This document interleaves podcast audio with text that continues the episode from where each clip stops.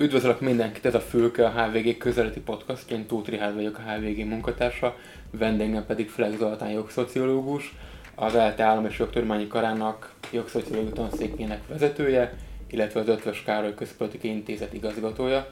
Köszönöm szépen, hogy elfogadta a meghívásunkat. Nagyon szívesen. Az apropónk pedig Handó Tünde alkotmánybíróvá választása.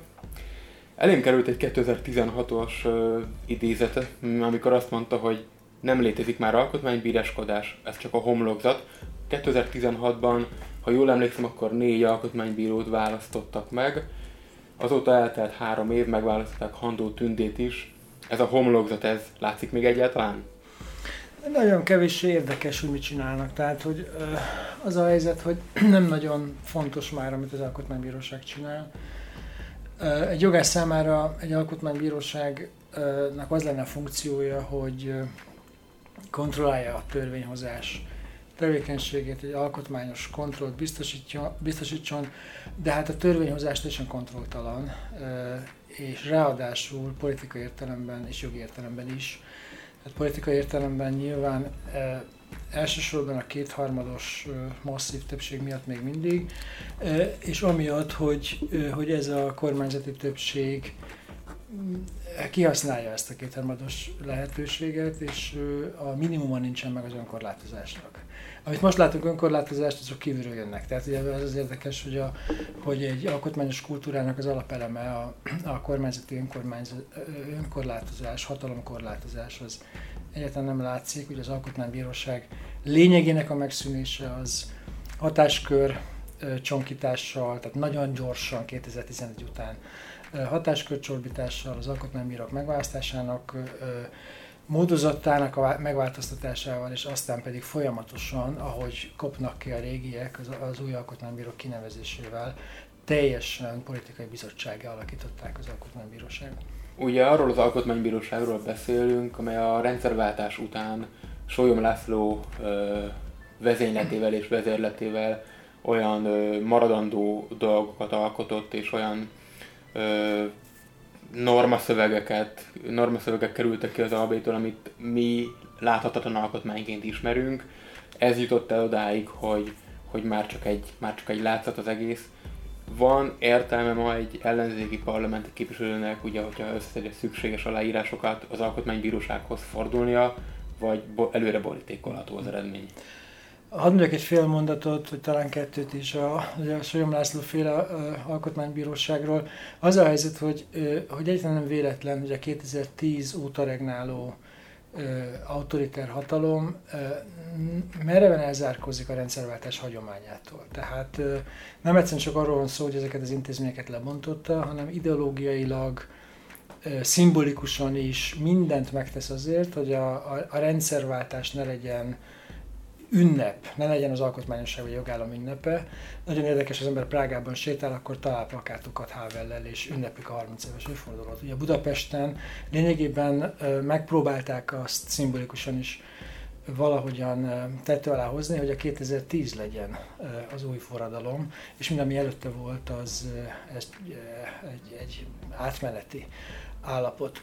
Szóval visszatérve a kérdésére, én azon vagyok egyébként, és nem jogi, hanem szociológiai okokból, hogy a meglevő formálisan létező patyomkin intézményeket, azt vegye használatba a jogász. Nem csak azért, mert esetleg olyan külön vélemények fogalmazódnak meg mondjuk, ma már ennek sincs esélye egyébként olyan nagyon nagy, amelyek fontosak lehetnek a későbbi jogi érvelések számára hanem mind az alkotmánybírósági beadványok, mind az eljárás maga, mindazok az érvek, amelyek felsorolhatók kívülről, azok, azok hatnak az alkotmányos kultúrára. Tehát, hogy ne azt gondoljuk, hogy egy alkotmánybíróság vagy egy rendes bírósági döntés az pusztán csak azért érdekes, hogy mi van a szövegben, és ez járul hozzá mondjuk egy jogi kultúra fejlődéséhez, vagy a magyar jelenlegi esetben mondjuk a jogállami érvelési rendszer maradékainak a megőrzéséhez, hanem az például, hogy a TASZ, vagy a Helsinki, vagy bármelyik eh, ügyvéd, eh, vagy jogász beadványjal fordul egy konkrét ügyben az alkotmánybírósághoz, beperel egy állami hatóságot a rendes bíróság előtt, akkor függetlenül a, a, a nyerési esélyektől, igazat neki ez az intézmény, vagy nem, az ő érvei alakítják ezt a jogállami kultúrát, és hogy benne maradunk abban a körben, hogy még érdemes beszélni erről. Tehát a létező intézményeket mindig érdemes mozgatni, akkor is, ha nincsen esélyünk rá, hogy megnyerjük a dolgot. Hadd mondjak erre egy, nagyon, egy, egyetlen egy fontos gondolatot, hogy a rendszerváltás előtti demokratikus ellenzék, amikor kezd feléledni a, a, a remény, vagy legalábbis úgy tűnik, hogy rá lehet szorítani a hatalmat arra, hogy vegye ö, fontosnak azt, ami egyébként a 49 évi 20-as, tehát a régi alkotmányban benne volt, és kezdjük el tartalommal megtölteni az alapjogainkat, akkor tulajdonképpen ugyanazt csinálja, mint amit most, amiről most beszélünk, hogy ö, tessék akkor beperelni a rendőrséget, mert a feloszlatta a, a, a tüntetést jogszerűen, vagy nem adott rá engedélyt, stb. stb. Tehát a 1936 óta, tehát a Sztálini alkotmány óta, ami, ami ugye minták, mintaként szerepelt az összes népi demokratikus országban, a patyomkin intézményeknek igenis van szerepük, mert egy politikai stratégia, egy ellenzéki stratégia, vagy egy, vagy egy ilyen közvetlenül rendszert váltó gondolkodást tesz lehetővé ha nem lenne, akkor, akkor nem tudnánk használni ezeket az intézményeket, tehát hogy valamire lehetőséget ad. Ráadásul, aki ö, szeret elveszni ilyen szövegekben, akár párhuzamos véleményeket olvasni, akár ö, ellenvéleményeket, Pokol Béla és, és Bihari Mihály vonatkozó írásait én ajánlom személy szerint mindenkinek. Példának, példának akáért Pokol Béla szinte az összes ilyen döntéshez fűz egy több oldalas párhuzamos véleményt. A kérdés viszont az, hogy tényleg ekkora szálka volt a hatalom talpában, kezében, szemében ez az alkotmánybíróság, hogy, hogy így le kellett zülleszteni annak ö, jelentőségét? Abszolút, tehát az elsők között volt a hatalom koncentráció, a centrális erőtér, a NER, a, a, Erdogánhoz és Putyinhoz hasonló hatalmi berendezkedés számára egyértelmű, hogy a, a legfontosabb korlátot, a törvényhozás korlátját ö, semlegesíteni kell. Ez annál is inkább fontos, mert ö, a magyar ö, új autoriter ö, rendszerben látszik a leginkább a, az, hogy az új autoriter rendszerek legalisták, tehát formálisan az intézmények, a hatalmi akarat, jogszabályi úton érvényesül, vagy valósul meg, tehát a magyar utca nyelvén fogalmazva, hát lepapírozzák a, a dolgokat. Ezért, hogy formálisan ne lehessen hivatkozni arra, amire a 20. század második felében a leginkább hivatkoznak, hogy az alkotmányos elvek és az alkotmányos tételek, szabályok, és a magyar hagyományban is, ugye láthatatlan alkotmány óta a jogállami elvek azok nagyon fontosak, tehát az alkotmányos elvi réteg is nagyon fontos, hogy erre csak egyetlen intézmény tud minden korlát nélkül hivatkozni, ezért hozták létre a második világháború után a kontinentális rendszerekben. Ez az alkotmánybíróság, és a magyar alkotmánybíróság a rendszerváltás után a nagyon erős német mintára jött létre. Egyébként olyan teljesítménnyel, amit a világon azóta is idéznek, tehát a, a láthatatlan alkotmány valóban olyan elveket dolgozott ki a jövendő jogalkotó számára, amelyek azóta is érvényesek a világ sok részén, Dél-Afrikától Latin Amerikáig egy csomó. Ez volt a szálkának az oka egyébként? Hogy ennyire aktivista alkotmánybíráskodás folyt itt korábban? Én, én, szerintem, tehát ezt megkockáztatom, hogy bár nem biztos, hogy értelmes ilyet mondani, egy kevésbé aktivista alkotmánybíráskodás is zavarná az autoritár rendszer szemét. Tehát ami most történik, az nem egyszerűen egy textualista alkotmánybíráskodás, hanem egy politikai alkotmánybíráskodás, amely hogy nincsen értelme a alkotmánybíróságnak. Szóval nem, nem arról van szó, hogy itt valami olyasmi történt, ami ami, aminek az oka az lenne, hogy túl erős volt az alkotmánybíróság, mert azért a Sólyom korszak után következett néhány, néhány más korszak az alkotmánybíróság történetében, amely sokkal kevésbé volt aktivista, és kifejezetten textualista korszakok is jellemzőek voltak a 2000-es években. Tehát azt lehet mondani, hogy maga az intézmény zavarja a hatalom centralizációját. Korábban az EP képviselőkre, illetve az uniós biztosokra mondták azt, hogy, hogy ez egyfajta, egyfajta kádertemető. Most viszont úgy tűnik, hogy az alkotmánybíráskodás és az alkotmánybíróság tagjának lenni is egyfajta parkolópályát jelent. Handó Tündéből ezért lehetett alkotmánybíró, mert az Országos Bírósági Hivatal elnökeként azért voltak különböző botrányai, vagy, vagy egy, ennyire ö, hiányban szenved ez a kurzus, hogy nem volt más jelölt.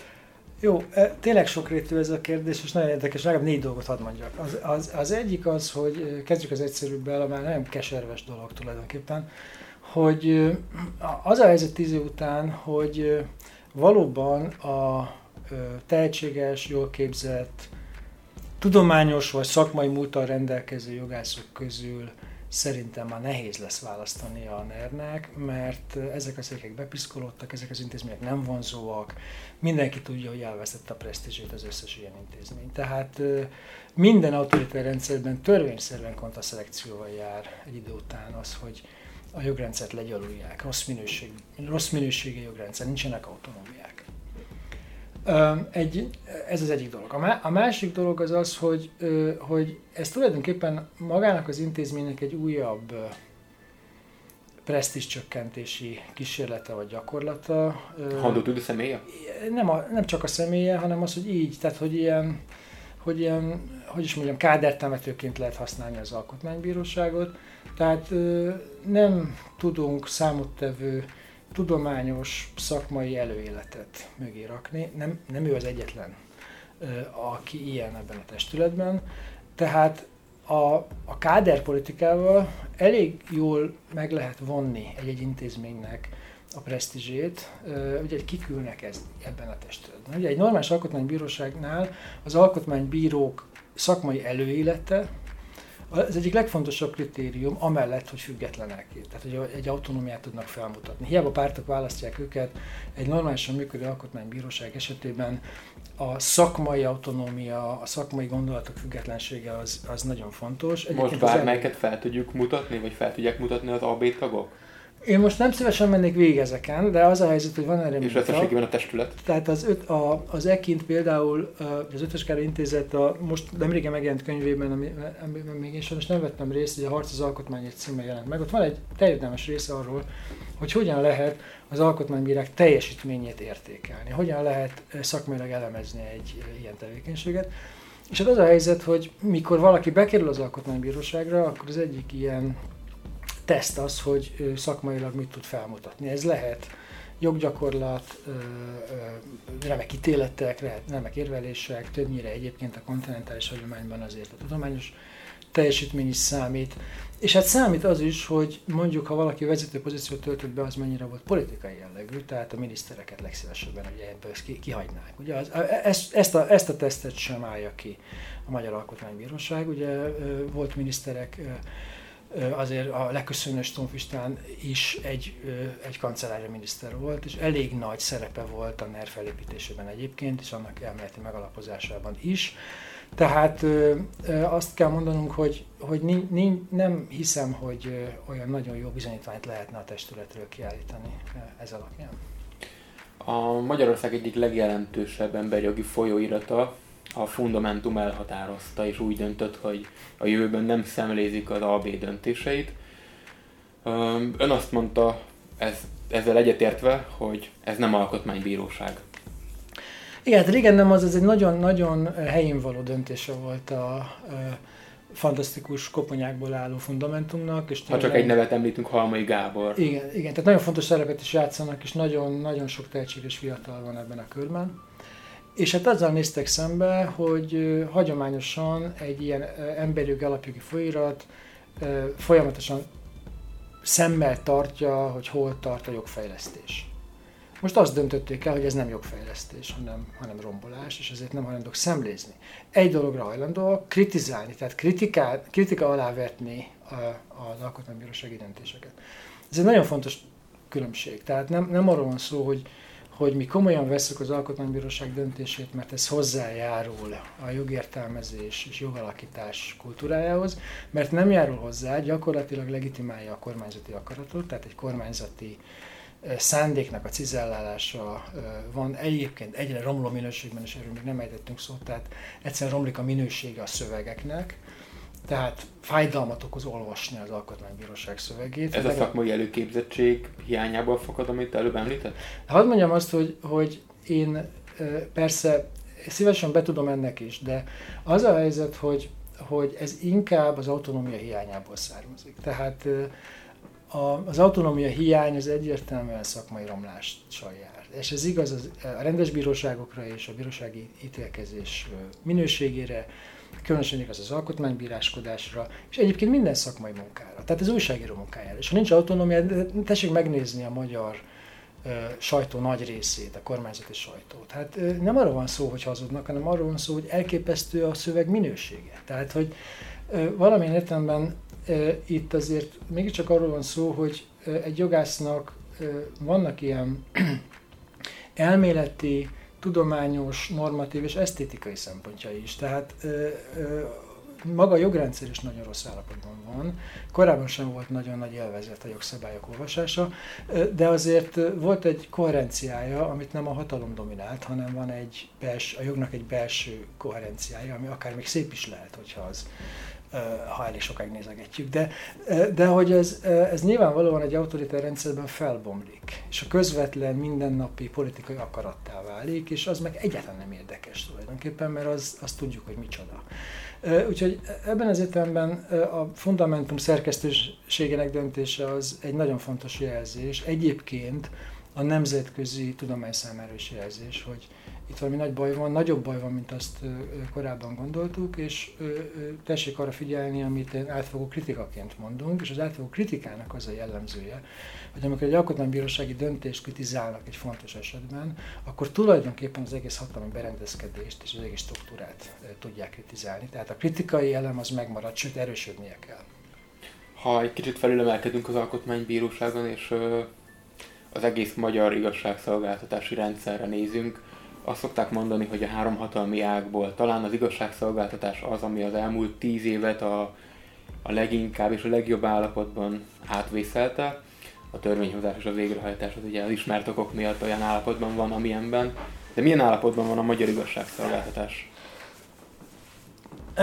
Az a helyzet, hogy erre vagy nagyon hosszan és bonyolultan lehet válaszolni, vagy nagyon nagy a veszély annak, hogy, hogy az ember túl, túl egyszerűsíti a dolgokat. Szóval az a helyzet, hogy amikor azt mondjuk, hogy hát az utolsó hatalmi ág, amivel még így, ahogy megőrizte a, az autonómiáját, és még lehet jó ítéleteket találni, és bátor, ellentmondó ítéleteket, vagy joghoz, jog elveihez ragaszkodó ítéleteket, sőt, ma már ugye azt is tudjuk, hogy van van egy bírói testület, vagy egy választott bírói testület, amelyik, amelyik először egyébként a magyar történelemben ellenáll egy központi akaratnak, és erről még szerintem térünk vissza, mert ez nagyon fontos fejlemény. De mégis azt kell mondanom, hogy a bírói hatalom természete ilyen.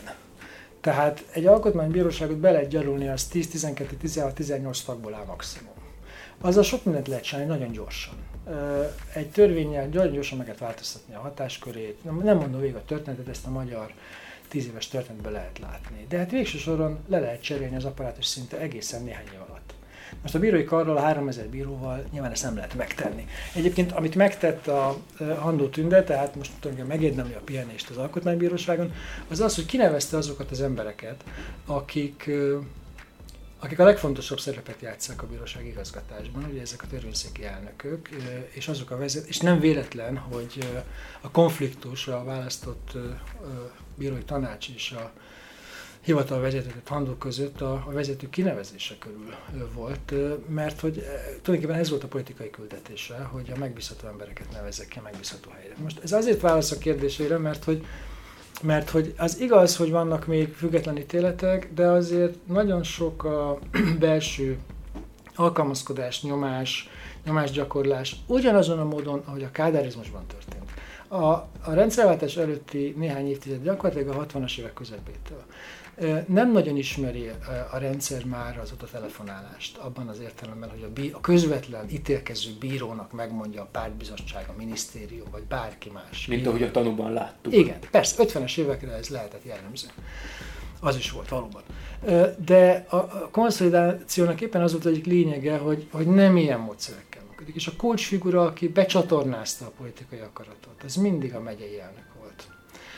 Tehát az a helyzet, hogy van egy hagyományunk, amelyben vannak kulcsszereplők, és az a kulcsszereplők most is kulcsszereplők a politikai hatalom számára, és hát nem véletlen, hogy azok vannak ott, akik, akik ott vannak, és nem véletlen, ha valaki végignézi a dokumentumokat, akkor látja, hogy amikor konfliktus jött létre a tanács és a handok között, akkor milyen lojális levelet írtak azok, akik kinevezték őt, és megfették a, azokat a renitens bírókat, akik ellenállnak, és a legutóbbi hír, ez most a napokban jelent meg, hogy fegyelmét indítanak Vasvári Csaba ellen, aki merészelt előzetes döntéshozási eljárást kezdeményezni egy konkrét ügyben a magyar igazságszolgáltatás függetlensége is belekeveredett ebbe a kérdésbe, és hát hogyan lehet, hogy egy, egy, egy szolgálati felettes fegyelmet indít azért, ami egyébként a bírónak a jogszeri, jogalapján lehetősége van. Tehát szóval igazából ezek arra mutatnak, hogy, hogy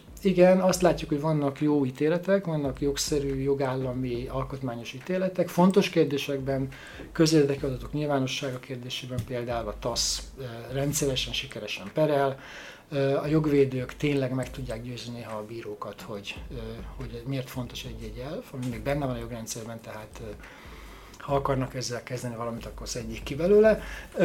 De hát az a helyzet, hogy azért ne, azt viszont nem tudjuk, hogy hány esetben történt azért mégis olyasmi, hogy a bíró inkább azt mondta, hogy elfogult, vagy inkább el is ment arról a területről, mert hogy ez, ez túl, túlságosan frekventált. Hányszor történik meg az, hogy, egy, hogy más kapja meg az ügyet, akkor tudjuk, hogy inkább barátja a, a kormánynak. Szóval ezek a technikák, ezek működtek a rendszerváltás előtt is, és soha nem darálták be a bíróságot. Tulajdonképpen még a totális rendszerekben is van nyoma annak, hogy, annak, hogy vannak jó ítéletek. Ez, ez a visszafejlődés a, a kádári hagyományhoz, ez azt jelenti, hogy az ezt megelőző időszakban volt akkor egy, egyfajta aranykor, aminek most vége?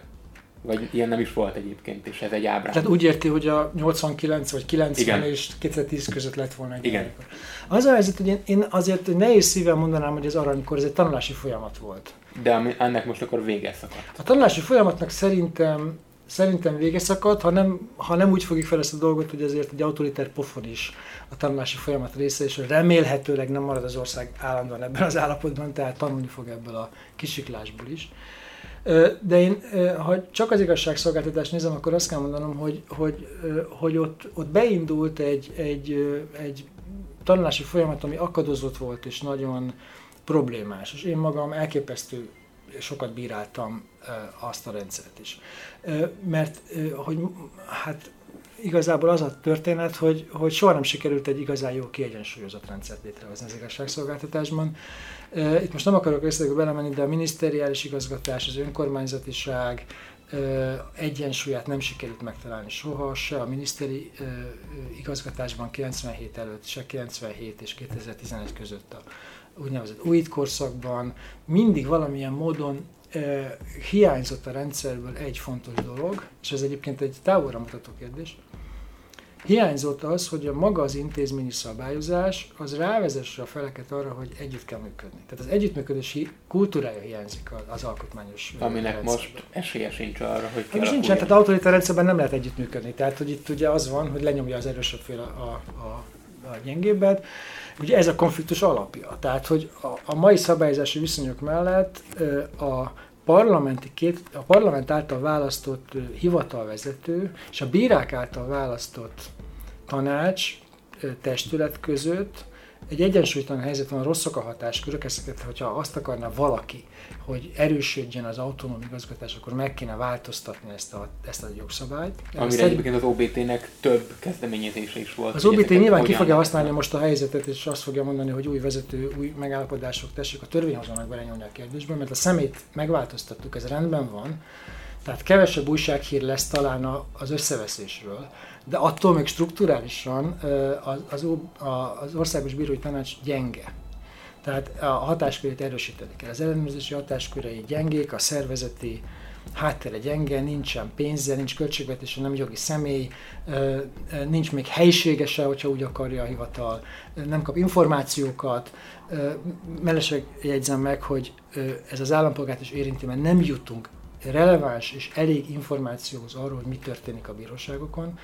Egy kollégám most számolt be arról, hogy például nem tudjuk meg, hogy a tavalyi évben, ugye a PP módosításra kapcsolatban mennyi volt a beérkezett perek száma. Tudjuk, hogy mennyi jött ki, vagy mennyi érkezett be, azt nem tudjuk. Egy ilyen alapinformációkat nem tudunk. Tehát az a helyzet, hogy ha nincsen kontroll alatt az egész rendszer, és ez csak akkor lehet, hogyha a, a bírói tanács elég erős ahhoz, hogy egy ellensúlyozza a hivatalt, akkor a dolog nem fog működni. De visszatérve az alapmondani valomhoz, hogy, hogy hát azért azt ne várjuk, hogy egy autoritár rendszerben a hatalom megosztás olyan formában fog működni, hogy egy hatalmi ágon belüli fékek és egyensúlyok működnek, és a hatalmat megosztjuk mondjuk egy hivatal és egy, és egy testület között, mert hiszen elvileg tagadva van a hatalom megosztás, mint azt tudjuk a parlament elnökétől és az illiberális állam is egyébként arra épül, hogy nincsen hatalom megosztás. Ráadásul Kövér László mindezt a, mindezt a gondolatmenetet a Nemzeti Közszolgálat Egyetemen ö, adta elő, ahol a jövő államigazgatás szereplőit képzik.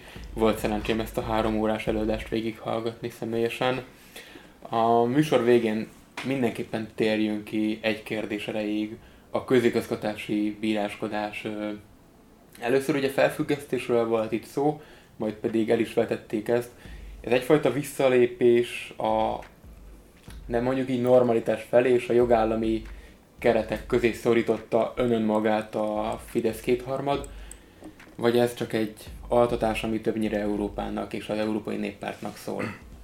Én nem akarok a szükségesnél is pessimistábbnak látszani, de az a helyzet, hogy szerintem ez a két dolog, ami szinte egyszerre történt egy nap, hogy a Handó Tündének a alkotmánybíró jelölés, és az, hogy ő ezt elfogadta, és ezzel tulajdonképpen az igazságszolgáltatás megszabadult egy konfliktus forrástól, és annak a bejelentése hivatalosan, hogy már nem is fogják ezt a közigazgatási felsőbíróság ötletet nagyon erőltetni, vagy például leveszik a napirendről.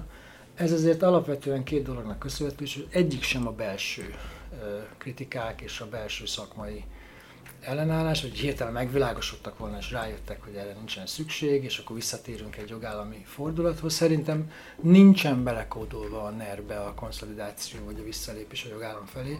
Az ellenkező van belekódolva.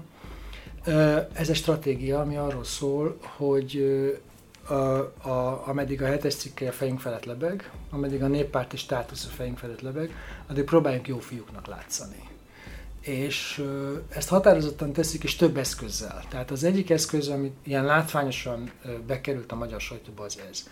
De közben van az a taktika is, ami, ami szintén már ugye nem új annyira, de azért most intenzíven használják, hogy miről is beszélünk, amikor jogállamról beszélünk, tehát le, relativizálják ideológiailag a hatalommegosztást, a jogállamot, ezeket a kritériumokat, kulturális identitásként beszélnek az alkotmányosságról, tehát minden államnak megvan a saját maga alkotmányos kultúrája, ebben nekünk belefér az, hogy itt hatalomegység van, hiszen Lenin elvtárs is ezt mondta, most nem akarom elviccelni a dolgot, de végig is, ugye ezek mind egy ilyen relativizáló plakát technikák, ami arról szól, hogy próbáljunk meg próbálják máshol, máshova terelni a figyelmet. És nem lehet a jogállamra elterelni a figyelmet, láthatólag az európai intézmények túl sokat tudnak már a magyar helyzetről, ez nem mindig volt így, ezért látványos lépéseket kell tenni. És a, például a Handó ügy, az, az régen túlhalt az országhatárokon. Tehát a, a, az Európai Bírói Tanácsok szervezete, a, a jogállamot monitorozó európai szervezetek, a tagállamok és európai frakciók mind tudják, hogy miről van szó, ezért nem volt tartható az ő személye. És nem volt tartható ez a közigbíróság sem, mert igazából nem tudta megindokolni a kormányzat a tervezetekben, hogy mi, mi lenne az indoka, és rájuk sült ez a bélyeg, hogy hát akkor nyilvánvalóan fontos ügyekben, adóügyek, ö, olyan ügyek, amelyek, ö, amelyek a hatalom számára fontosak gazdaság és politikai értelemben, választói és stb., azokat, azokat külön bíróság alá szervezi, és teljesen új vezetői garnitúrát tud. A bírókat nem kell kicserélni ahhoz, hogy, hogy a befolyás nagyobb legyen, elég ezt a vezetői garnitúrát kicserélni. És az a helyzet, hogy, hogy én azt, tehát a, a legpesszimistább mondat, amit ezügyben mondhatok, az az, hogy el fogják érni a céljukat máshogy. És a legoptimistább?